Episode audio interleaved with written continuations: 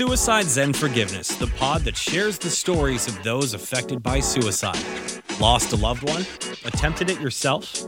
Did you know that when you share a burden, the load is lightened? Come listen in with your host, Elaine Lindsay. Please note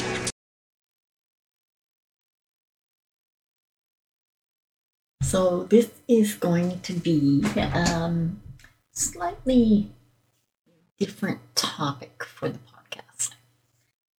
We are talking about mental health, but I uh, actually wrote a blog post a while back and wanted to expand on it because I think it's really important. And I think what I learned over time uh, can be very useful because I know that I use uh, some of the tools that I have learned over the years to sort of keep me going day to day. So let's dive in. I want to ask you what is your go to emotion? Now, some people may or may not have an idea of what exactly that means. Okay, but I have found um, after research and, and checking into a number of things uh, that for the most part, people have a single emotion, which is your fallback. It's the the emotion you go to no matter what. It may not be the right one, but it is the, the first emotion that you can access. Okay, now I realize that sounds kind of odd, bear with me here. So, in any given day, you know, you can run through the whole gamut of emotions. But I find I always seem to gravitate to one. And up until a number of years ago, uh, that emotion didn't necessarily fit the scenario or what was happening or, or anything, but it seemed to be kind of my comfort zone. And the horrible thing for me was my comfort zone, that emotion was anger. Um, it certainly wasn't always appropriate. Um, in fact, I'd say most of the time, anger was not the emotion that fit most scenarios. But it seemed to be my immediate response to pretty much everything. And now, in looking back and after having learned a lot, I understand that a lot of that was triggered by pain. You know, um, I had an accident when I was 20 years old. Uh, had a, a few different things happen in my life, and I have now been living in pain 24 7 since that time. That can be really exhausting, it can be really frustrating, and I say it, it can make you feel, you know, when you put a pot of soup on the stove. It's just before it's about to boil.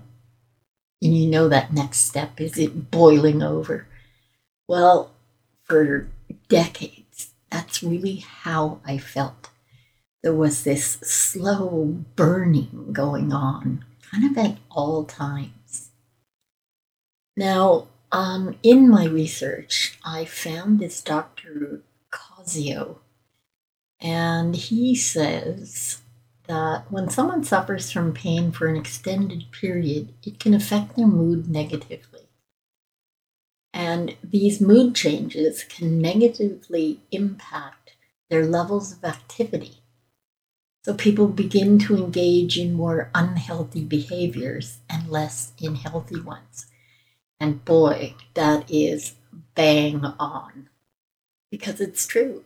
You lose sight of health, you lose sight of wellness, you lose sight of uh, friends, family, whatever. When you are deeply immersed in pain, and you allow yourself, notice I say allow yourself to follow that by delving into anger at every opportunity.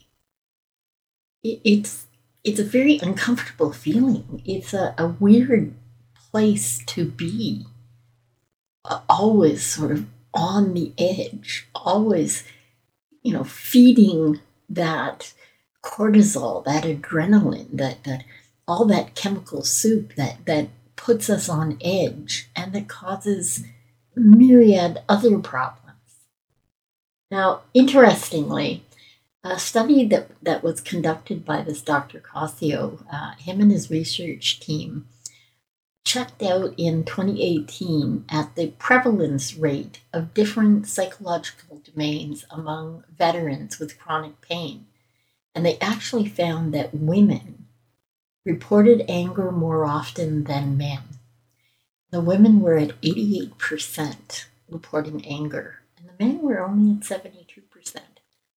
So that may seem a little odd because people often think that anger is more a, a male, like testosterone driven emotion, when in fact I don't think that's true at all.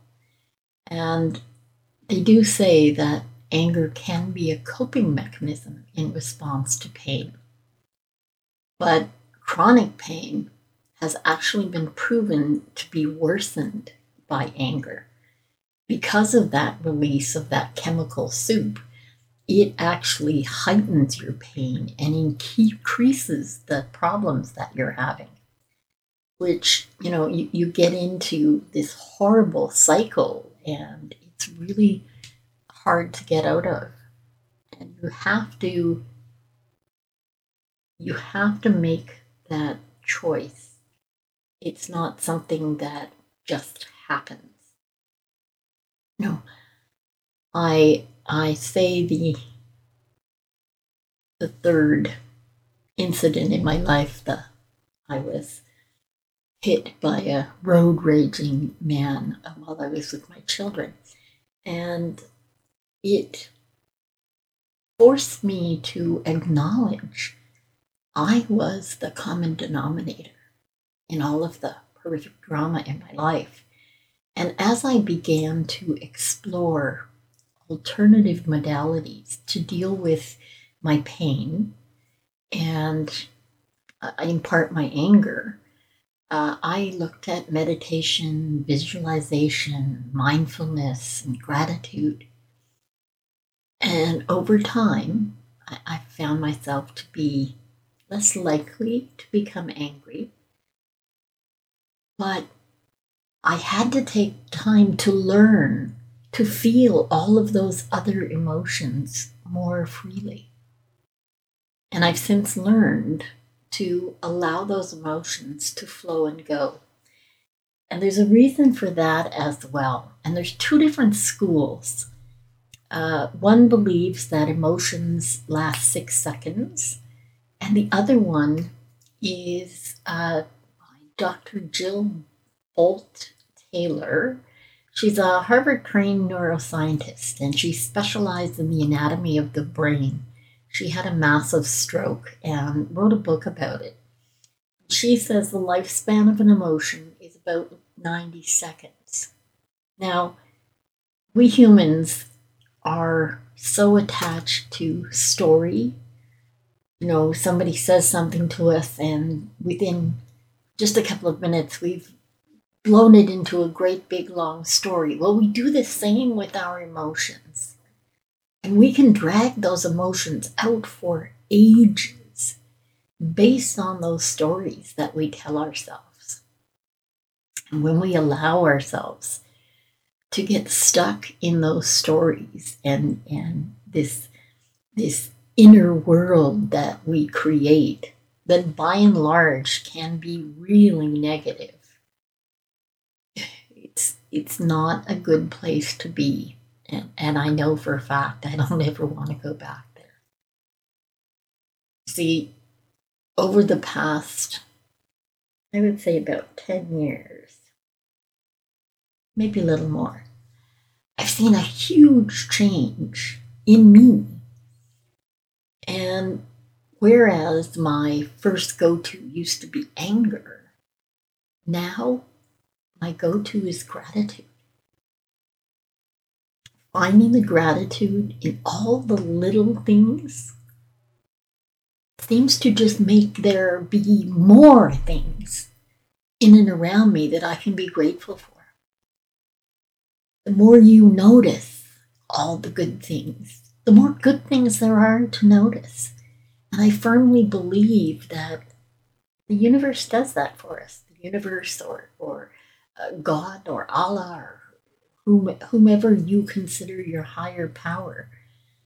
I believe we're here to have a good experience, to, to live life fully, to learn from the lessons. And I think it's it's really important for us to learn that it's up to us to how we respond to whatever is going on. And, and this, this was an incredibly important shift for me. It, it not only changed how and, and if I reacted to things, this change to mindfulness and gratitude has allowed me to significantly lower my pain medications. I have said over the years uh, that I am a functional junkie because I will be on narcotic pain medication to the best of my knowledge for the rest of my life. However, I am on such a tiny dose now from where I had been that it's actually kind of exciting to me. And I'm so grateful because it's given me a new lease on life. And being able to, to interact day to day without the, the haze of heavy medication, it allows for so much more joy and happiness in my days. And the coolest thing is, I learn that it's up to me. It's my choice. And Viktor Frankl wrote When we can no longer change a situation, we are challenged to change ourselves. Everything can be taken from a human but one thing the last of the human freedoms to choose. Choose one's attitude in any given set of circumstances, to choose one's own way. That's from his book, Man's Search for Meaning. And I so strongly resonate with that. Because the bottom line is it's our choice. It's all our choice. And I know a lot of people won't take that because at face value that may not make sense to some people. But you can choose to be sad or angry or happy or unhappy, or you can choose to be in the moment and live whatever is happening in that moment. That choice is always yours. And I believe being present in all the moments that you can gives you a much better appreciation everything you have from the littlest thing to the biggest. Mindfulness can show you a wealth of gifts both large and small for which to be thankful. And making the choice to improve yourself to me, that's the greatest gift you can give to you. So, for the past few years, I have made a point, an effort daily to make the very most of my today every day. In fact, it's how I sign off on my emails. It's how I say goodbye on the phone. It's how I leave meetings and, and uh, being with friends and family. I always ask people to make the most of your today every day. Because your day is up to you. And that is the greatest gift we can give ourselves. Is to know that the choice is ours. And even on those really difficult days, the last thing I do if I'm having a bad day is make the choice to just stop. Take a beat, maybe lie down for 10 minutes, and know that things will look a little different in 10 minutes. I hope that you find a little use in today's podcast. And as always, my sign off is to make the most of your today, every day. And I'll see you next time. Thank you for listening. Please subscribe on your favorite service. Suicide Zen Forgiveness was brought to you by Truel Social Media, the digital integration specialists. Let them get you on page one in the search results.